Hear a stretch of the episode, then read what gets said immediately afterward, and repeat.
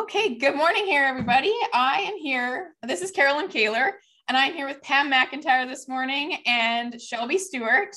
Uh, so Pam Hello. is good morning. Uh, Pam comes from Strathclair, Manitoba. She is the owner of Nip Creek Ranch, and they raise rope horses, uh, commercial cattle, border collies, and as far as as ranch mamas go, this lady has got it down. She's a mom. Um, they they raise rope horses, and they have been doing that for many many moons. So they're um, very knowledgeable about horse breeding. She even has um, certified in the equine ultrasound, which is very cool. And she is the breeder manager. Is that correct? Uh, Yeah.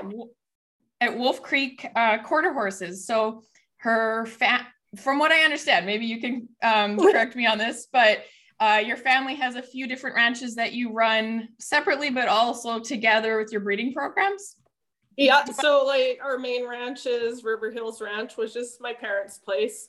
And Oh. then we split off uh, just to make our own ranches because we all have separate yards and stuff. And um, so my sister is Wolf Creek Quarter Horses, and I'm Nip Creek Ranch. So we kind of run all our herds together, but we have little separate things going on. Nice. So your main focus is the dogs and the horses, from my understanding. Uh, and the cattle, yeah. I Oh, okay. have, yeah, I have uh, heard of my own uh, cow calf. And then uh, dad, he's got his own cow calf and uh, he usually does uh, yearling grass cattle and stuff too. Wow, very impressive. Hi, this is Shelby. And Carolyn. We are two Canadian prairie ladies raising babies, riding horses, and living the country life. We are on a journey to find health and wealth while building our ranches, and we want to share the journey with you. In this podcast, you can expect to hear us share our own experiences, as well as interview other inspiring humans. We'll cover topics such as human health, horse health, barrel racing, building a ranch, and so much more. We are ready to dig into the tough conversations like mental health, motherhood, farming challenges, finances, you name it. You will walk away from this podcast with tips, tricks, and strategies that will have you finding more joy and peace in your journey. We know there's a lot of juggling that goes into this lifestyle because we are living it. And as a nurse myself and Carolyn with a master's in animal science, we have a lot to bring to the conversation. So grab your coffee to go, throw on your messy bun and muck boots. Let's head to the barn and chat because we have business to take care of, and we're sure you do too. Welcome to the Ride Like a Mother podcast. Why don't you tell us a little bit about how you got into this? Your family, did they start out as ranchers or um, did you just come to love it and build your ranches from the ground up? What? Um, my parents have always ranched and farmed.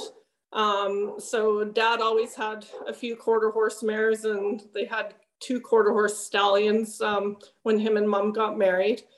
Uh, so they always had just a few horses kicking around. And then um, in 1991, or no, maybe 1990, we got into the PMU industry. Our quarter horses were separate from our PMU mares. We had draft mares in that and uh, we raised a lot of draft horses and sport horses and like i say we always had a few quarter horses that were a little bit separate so then when we got out of pmu we just we sold out all our draft horses and just kept our quarter horse band going and uh, we kind of expanded on that um, so like as kids we a lot of our horses weren't home raised. Uh, Dad would buy stuff up out of the auction mart and stuff like that, and then they would be our project horses. Um, so when we finally got out of PMU, uh, we decided to focus more on our own horses and break our own horses in. Um, we had specifics because riding all that auction mart stuff, we always had interesting horses and with problems. So uh, me and my sister were like, screw that. We want uh, we want horses that are good under us, but um, good minded and aren't going to break down on the ranch because the ranch horses have to be something really special. Um, mm-hmm. A lot of people, you hear them go, oh, just a ranch horse. no, ranch horses are extremely special horses. They, they can't break down. They got to have a lot of heart um, and just be able to go the miles and stuff. Um, so that's kind of the background of that, but it's continued maybe in the last 15 years, we decided, hey, we uh, want to expand into the rope horse industry because we're roping on them anyhow. And we really wanted to push into that. And so we put our horses in with some really capable rope horse trainers um, that were doing a good job in the industry and stuff like that. And uh, so started proving our horses, faturating them and finishing them. And um, so then we said, like, the local trainers are good, but we want the best. So then we continued to the States and uh, we went to one of the world's best uh, with Bobby Lewis. And we've trained with him for four years. We've had our horses out of our own ranch program, as well as our stallion smoking and rocking. And so we've had some of the industry's best ropers on our horses, um, proving them. And so we've been very fortunate, able to work with um, pro ropers like Joseph Harrison and Paul Eaves. And uh, we've worked really closely with uh, Levi Simpson. So we're just getting our horses out there in the hands we want them in, um, just to show what they can do because at a local level, you can only show them so far so exciting, especially when you're getting them into world champion hands, right? Yeah. That is definitely the best of the best. Yeah, yeah, you're smoking and rocking stud. So I'd love to hear a little bit more about him because he is your main rope horse stud, right? So what made you decide to go get him? What was well, what intrigued you to him? with him, um, we had been on the lookout for outcross for our mares because our Mareford is very ranch based. Um, we have roots of two-eyed jack in them and we have just a long line from our own horses in there of just good solid ranch horses. So to be really competitive in the performance rope horse industry, we needed to add a little bit to our mare, ranch mares to uh, make them into more performance versatility. So we sat there for three years. We had this big long checklist to look for in a stallion. And so mom and dad were going on holidays the one day, and um, that, this was after the first World Rope Horse Futurity. And me and my sister were randomly watching the futurity all day. We're doing laundry and books and whatever. And funny enough, we kept picking the same horses. So it got down to who we wanted to deal with. So we're like, okay, I like this horse. Where did it originate from? Who's the trainer? And so we we made a list of these people and we set mom and dad up to go look at them. Um, and mom and dad found a few really nice studs and dad, they reported back to us and so we looked and, well, I don't like this. He didn't check off this box and didn't check off that box. and uh, so then we sent them to Bobby Lewis's. And when I talked to Bobby, he's like, I don't know that we have what you're looking for and stuff. And so mom and dad had gone through the barn there and uh, found a couple really nice horses. They sent a picture of this black stud. I can't remember his name. And all of us just loved him Bobby goes, well, I don't know that that one's for sale. That's a client source. and so, so they're standing there talking about these horses and uh, dad looked in the stall. He goes, well, what's that one? And Bobby goes, well, I, I don't know that that's one uh, you're looking for, but I'll pull them out. And dad goes, yeah, I think this is the one. and so, so uh, he sent us back some video and smoking and rocking was just nicely started healing just real lightly. Um, so they came home and we took a couple weeks to decide. It was a pretty big family decision. Um, and we said yeah i think this is what's going to cross really good on our mares to get what we need. So we took um, a year of just showing him. We didn't breed with him that first year because we decided like this horse better be really good if we're gonna go in on him. If not, then he can be somebody else's or get gelded or whatever. So the first year showing with him, we did exceptional. He got a superior healing, which is like a huge accomplishment uh, in Canada here. Wow. A lot of people don't know how big an accomplishment that is. It's 50 AQHA points in uh, uh, in one event. Uh, so in his four-year-old year, that is just insane. Like it's it's wow. really big. Mm-hmm. Yeah. So so we did that, and so uh, worlds he did really really good in that four-year-old year. Um, I can't rattle it off off of the top of my head, but he made top 10 in all of his events. Um, so that's pretty awesome.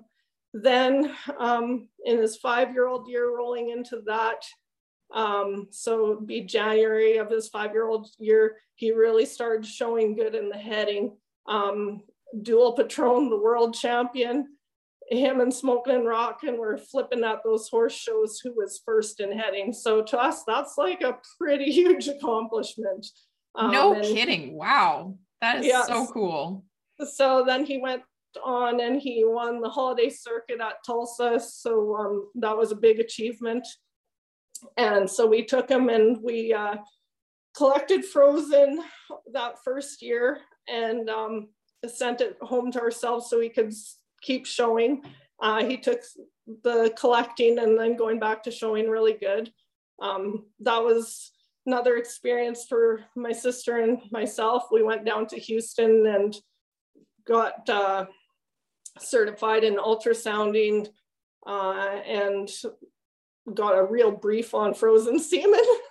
so, so that first year was a little hairy uh, breeding because uh, the ultrasound course, I think it was a three day course we took in two days. And so we just crammed it all in and then flew home and said, okay, we're, we're gonna ultrasound all our mares and get going on uh, getting these babies on the ground. So there was a lot of trial and error that first year, but we did pretty good. Um, getting a bunch of mares bred, surprised ourselves. you guys just jumped nice surprise. in. That's so awesome.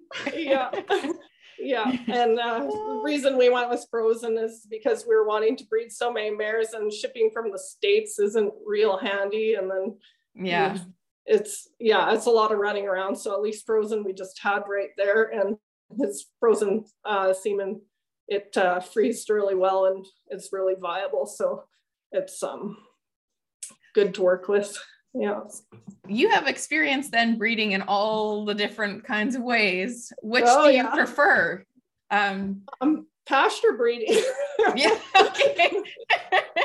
That's all i know so well we we tried we tried to do the um the other way but it didn't work for us so it was yeah, an expensive endeavor for no It is, and i think that's what people don't realize is how expensive and time consuming it is like yeah, mm-hmm. people uh, breeding their mare for the first time and can't believe what the vet charges. So I got to explain to them why the vet's charging that much. I'm like, trust me, it's cheap. yeah. And that makes our foals worth so much more too when you get those great genetics um, from a further distance, but it it costs a bit. Like yeah. it costs quite a bit to make that all happen. So then those foals are worth they're worth it, right? Yeah. Yeah. Before they even hit the ground, but as soon like yeah. after they do as well. Yeah, for sure.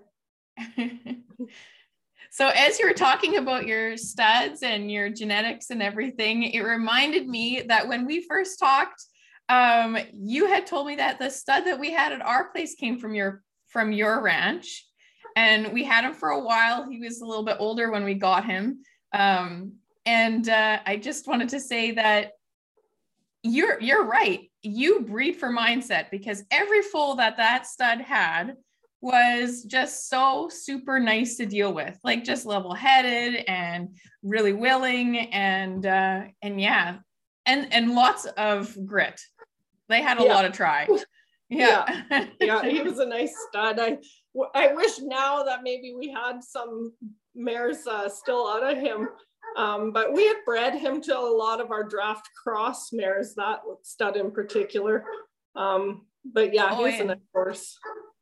Yeah, he's a big, big, big stud. So that makes yeah. sense. Get the job done. yeah. Yeah. But that sturdiness and heart and mind. We also, um, my dad Kelly, he's definitely into the more good mindset, right? Especially we want those all around horses in our arena because we like yeah. to do it all too. So you definitely need a good mindset and some and a horse that's going to be able to take all those different areas, yeah. right? Yeah, when we were lots of too. yeah, when we were kids, we used to ride a lot of thoroughbred crosses and stuff to because we needed the endurance with all the ranch work we were doing and stuff. But oh man, those a lot of those horses did not have the mindset. So that's where it became important to us to breed that mindset in and um, just have better horses to work with. Like, and I'm not going to say all our quarter horses were good minded back in the day because we went through a lot that had to move down the road. Boots, sorry. um, We've all got dogs. We know what it's like. yeah, they just they had to go down the road because they'd either have really good horses when they're broke, but they'd be broncs and uh, or just hard to deal with. So we started culling our mares hard um, and only working with the good ones. And I'm not going to say that was profitable for for raising horses because it's not. You need as many babies as you can, but but because we might have paid a lot for that mare but i mean if she just wasn't throwing the mindset in the babies it's not worth it to have it in the program and uh, like me and my sister started so many of our own colts uh, like the injuries we had and stuff uh, I just I look back at all the horses. I'm like, why did we mess with that one? like, because it was good looking, you know. You could make some money on it. but we're sure paying now at uh, coming 40 and yeah, not worth it. Now I like riding the broke horses. I don't even think we uh, got to ride broke horses after a certain age. We just kept starting colts and then we'd be selling them before they got broke and said, got to relearn how to ride a broke horse. Some, I ride mostly broke horses. So then I get on one that's green and sometimes I forget. I'm like, oh yeah, I got to be careful here. I got to watch what I'm doing. I got to pay attention. Do you have, say somebody wants to breed their mare or they maybe want to have a foal or start raising a few foals on their place? Do you have any tips for them like to start out? Well, I mean, with that, you would have I my first thing would say is why why are you breeding? What's your biggest goal of breeding this mare? Some people might say, "Oh, I just want that colt so I can raise it and keep it because I love my mare so much." And I mean, there is a lot in the industry that do that, so um, that's okay. Then there's people that think, "Oh, I have three mares, so I want to breed them, and I'm going to make a big chunk of money out of it." I wouldn't say you're gonna totally do that. You might, you might not. Um, I'd say it's pretty rare. yeah, yeah, it's such so, a complex thing. yeah, I, I would think the most important thing is get maybe a reputable breeder's opinion on whether you should even breed those mares. I've had people phone me wanting to breed their mare, and so I'll, I'll ask them. I said, "What? Why do you want to breed her?" Well, because they can't do anything else with her. She's just kind of a knothead and stuff. Well, I won't breed your mare. I'm sorry. that, that Going back to the good mindset. yeah. um, so like our, our, biggest thing is we keep our best mares for our brood mares. So your brood mare needs to be have special qualities, just like the stallion does. Um, they they have to be exceptional. They have to be correct. If you have a horse with legs going every which way, you you might have won a lot on her or stuff, but I still wouldn't think that should be the mare you would breed.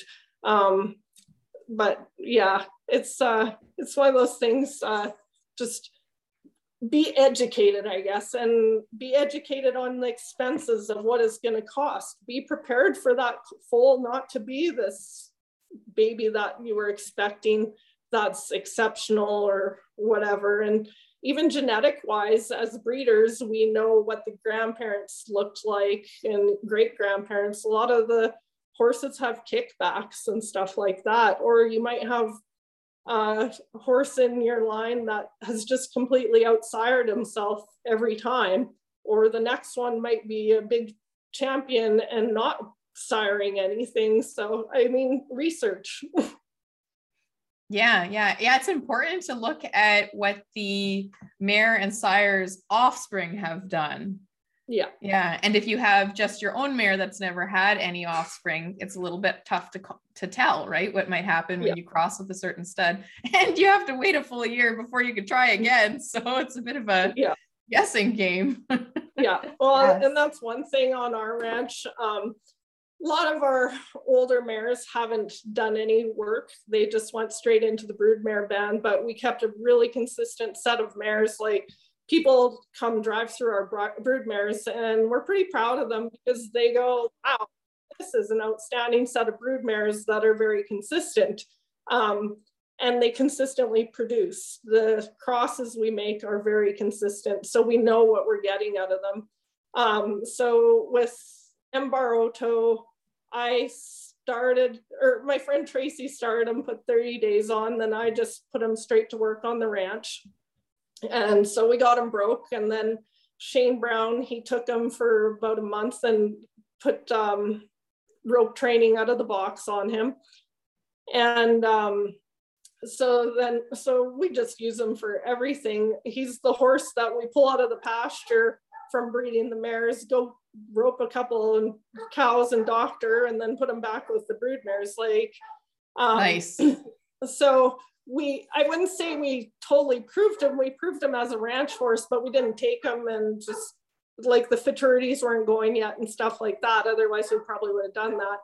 Um, with he's a zippy jack. He got injured. Uh, he had cut his um, coronary band there as a two or three year old, and it took a long time for that to heal. So with both of them, we've set out more proving their babies than we have them. And so now everybody is getting to know their babies and stuff, but they've got some age on them. Um, so with smoking and rocking, we kind of did the opposite. We proved him.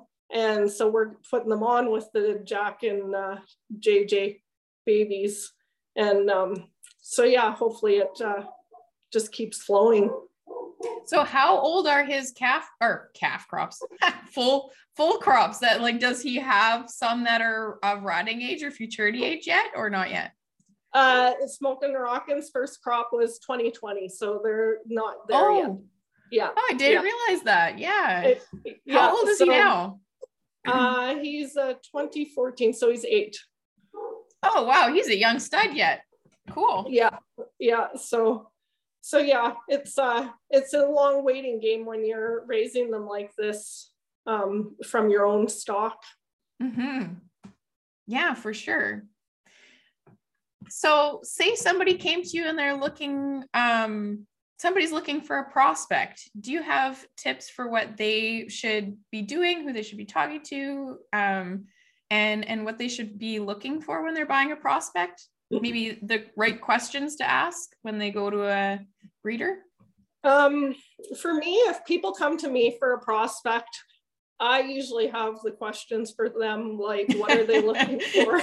Because i find when i uh, let's say i have 20 colts in the pen it's really overwhelming for people. They come out there and they might completely pick the wrong colt for them. So I usually start asking the questions what are you wanting to do? Like, let's eliminate some of these horses. So, lots of times, like, we mainly get people wanting um, rope horses. So I say, okay, which which end are we looking for? A head horse, heel horse, or switch ender? Or are you going to be ranching on them? Stuff like that. And we start the elimination process.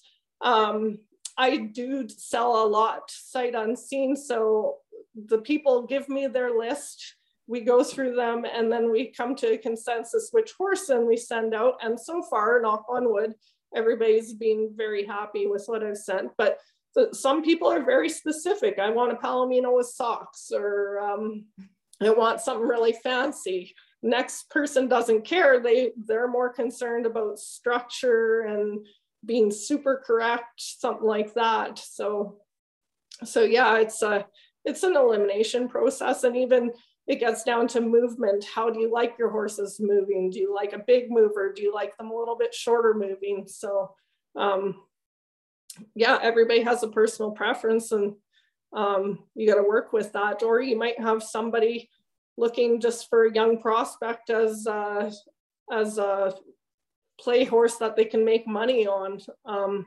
so usually got to see what's going to be making them money in the end um, and profitable, what's going to be easy for them to work with. Yeah, for sure. So come come with your goals in mind. Think about what you want ahead of time so that you can get the right horse for you. Yeah, That's great and, advice. and going to a reputable breeder is also a big deal. Like there are a lot of people in the industry breeding, um, but you got to find the reputable one. So find people that have actually bought from that breeder, see what their horses are doing in the industry, see who's riding them. Like uh, that's that's huge for me. If I was looking for a prospect, I wouldn't just want to be going to anybody in their backyard because um, there are so many horses available and so many good ones available. So, so yeah, see what they're doing. Go to the people that have uh, customers, repeat customers, or do they have repeat customers? That's big. Mm-hmm. Yeah, for sure. Okay, so we talked a lot about horse breeding, but this is Ride Like a Mother podcast. Um, so I want to ask you a little bit about how you manage everything. You've got ranches, you've got dogs, you've got cattle, you've got horses, and you've got like a kid. Like, do you have a, like something that comes top of mind that helps you to navigate all of those different aspects of your business and your life? My mom. That's perfect. yeah, we're, we're pretty lucky. A support system. Yeah, yeah. That's awesome.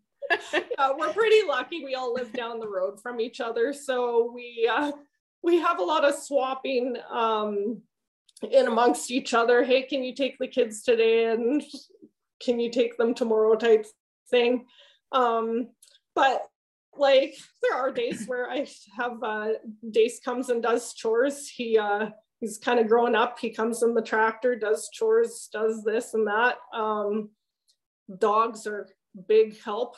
He plays with the dogs while I'm doing barn chores or whatever. We let him in the middle of the barn with a couple calves and he runs around with that. Like I think all uh, ranch kids kind of become um, self-sufficient in uh, finding things yeah. to do. Um, go in the arena. We have a little pile of dirt and um, toys in the sand for them and kind of keep them in a safe place so they can do that. But keeping snacks on hand, that's also snacks. Yeah. you and can't go you wrong got, with snacks.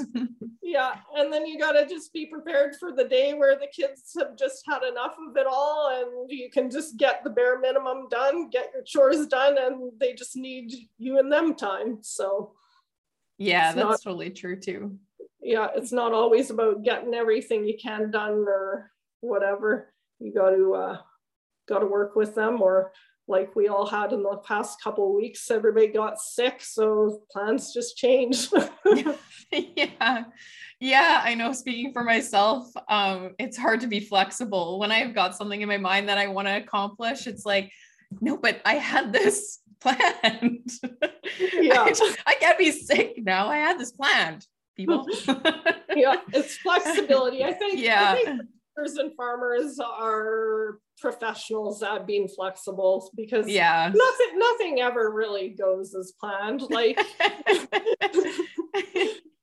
even cooking supper some days you think you have the plan and it doesn't work out yeah totally that is is so true. Patience and adaptability seems to Yeah. be the go-to. I, yeah, I think a lot of ranch moms and ranchers in general are um, like just set up to be parents before they even have kids because when you've got livestock, patience, and yeah, exactly what you said, Shelby. It's just like ingrained in you because you can't you can't function without being adaptable and having a lot of patience. yeah. Yeah. yeah. So, um, well, that about wraps things up for me. I don't have any more questions for you. Do you have anything, Shelby? Or No, I think I've learned a lot about your breeding program and definitely would take some of those tips and tricks as far as looking at mares. But I really love what you said about I find so many people get stuck on the stud aspect of things. And uh, mares are so important too, right? Like their conformation, their bloodlines are so important for what you're looking for. Because there are people that I do have friends that love the crazy, I shouldn't say crazy, but a little high strung thoroughbreds that they can get to do what they want. They might be a little bronky sometimes, but they love that. And I don't know why, because I love the the ranch horse that's got a good mind that I can jump on from day one and feel confident on. But I absolutely love the tips that you gave there. That was very useful. And yeah, I, I think a lot of people will find that very useful. agreed. Well, Yeah. And one thing I do find is okay, so I've talked to so many of my friends, as soon as they have their first baby, things change in your mind. You don't maybe want to jump on such a bronky horse or a crazy horse. I and I mean, I've had a lot of really good riding friends who completely lost their confidence in their riding skills because they had a baby, their bodies changed. Um, it's it's just natural, right? And I mean, um, I was riding while I was pregnant. I see some people ride horses right up to almost having the baby, but um, my my ranch horse uh, Ritz there, he's 15 three hands, and he doesn't like waiting around type thing for you to get on. You get on and go. And I took maybe one extra bounce. I must have been six months pregnant and he kind of jumped back and I fell to the ground. After that day, I was like, you know, I think maybe I should just quit quit riding while I'm pregnant. I think that was my warning because you know, you might jump at the wrong thing and lose your balance or hit hit your belly into the saddle horn and stuff. And that's not ideal either because uh of, yeah, but uh, Yeah. some people some people like getting on and they're at a barrel race the next week after they have the baby. Um, I don't know. That's that's personal choice. Um, me, you're not giving your body enough rest um, because you got to keep yourself healthy too. But like I say, that's personal choice. Yeah. Yeah. and it's so hard to, right? Like it's so hard to go living one style, especially your first kid, right? Yeah. Like you're so used to living your life a certain way and it completely changes from day one. So it's hard to not Yeah. want to go back to what you're used to, right? Or, you know, give yourself that time and for yourself. Because maybe that was your only time for yourself before. yes. Yeah. yeah. You have to balance that want to do it again with the like okay respect your body heal and all that stuff too and take the time and you know not to rush but yeah. yeah. Yeah. Man we should almost have that as our a topic on another podcast. I think we could talk for another hour about that subject so many people ask about that. Yeah. Yeah. Well thank you so much for joining us here pam. Uh, we really appreciate your time this morning and your knowledge and all the experience you have breeding horses. It's incredible to hear from somebody that's just you know done stuff. Like you've gone you've gone to the states and you've you've bred so many horses and you have yeah so much experience. So we really appreciate that. Thank you Well, thanks for asking me. Yeah, it's been great. And I love that your whole family was on board with the same horse. That is awesome. Yeah, I love that. me and brad can't even decide on the same horses so i don't know how you pulled that off That's a weight on its own. That's awesome. Yeah. But yes, thank you so much, Pam. We appreciate everything that you've talked about and taking the time out of your very busy schedule to be here with us. Ah. well, again, I appreciate you guys asked me. But just quick, where can we um, find you online? Um, I have my parents' website, uh, www.riverhillsranchltd.com, or on Facebook, we have a group, McIntyre Prospects Started and Broke Horses. Um, I keep that probably most up to date. And Smoking and Rockin' has his own page, and then our other mare pro rodeoing, uh, Dundrifton, she has her own page. Or you can just look me up. Sounds good. Thank you so much. And thanks everybody for listening in here this morning. And uh, we'll see you at the next jackpot. Sounds good. Yeah, we will. Whether it's for open or barrel racing. Yeah. Yeah.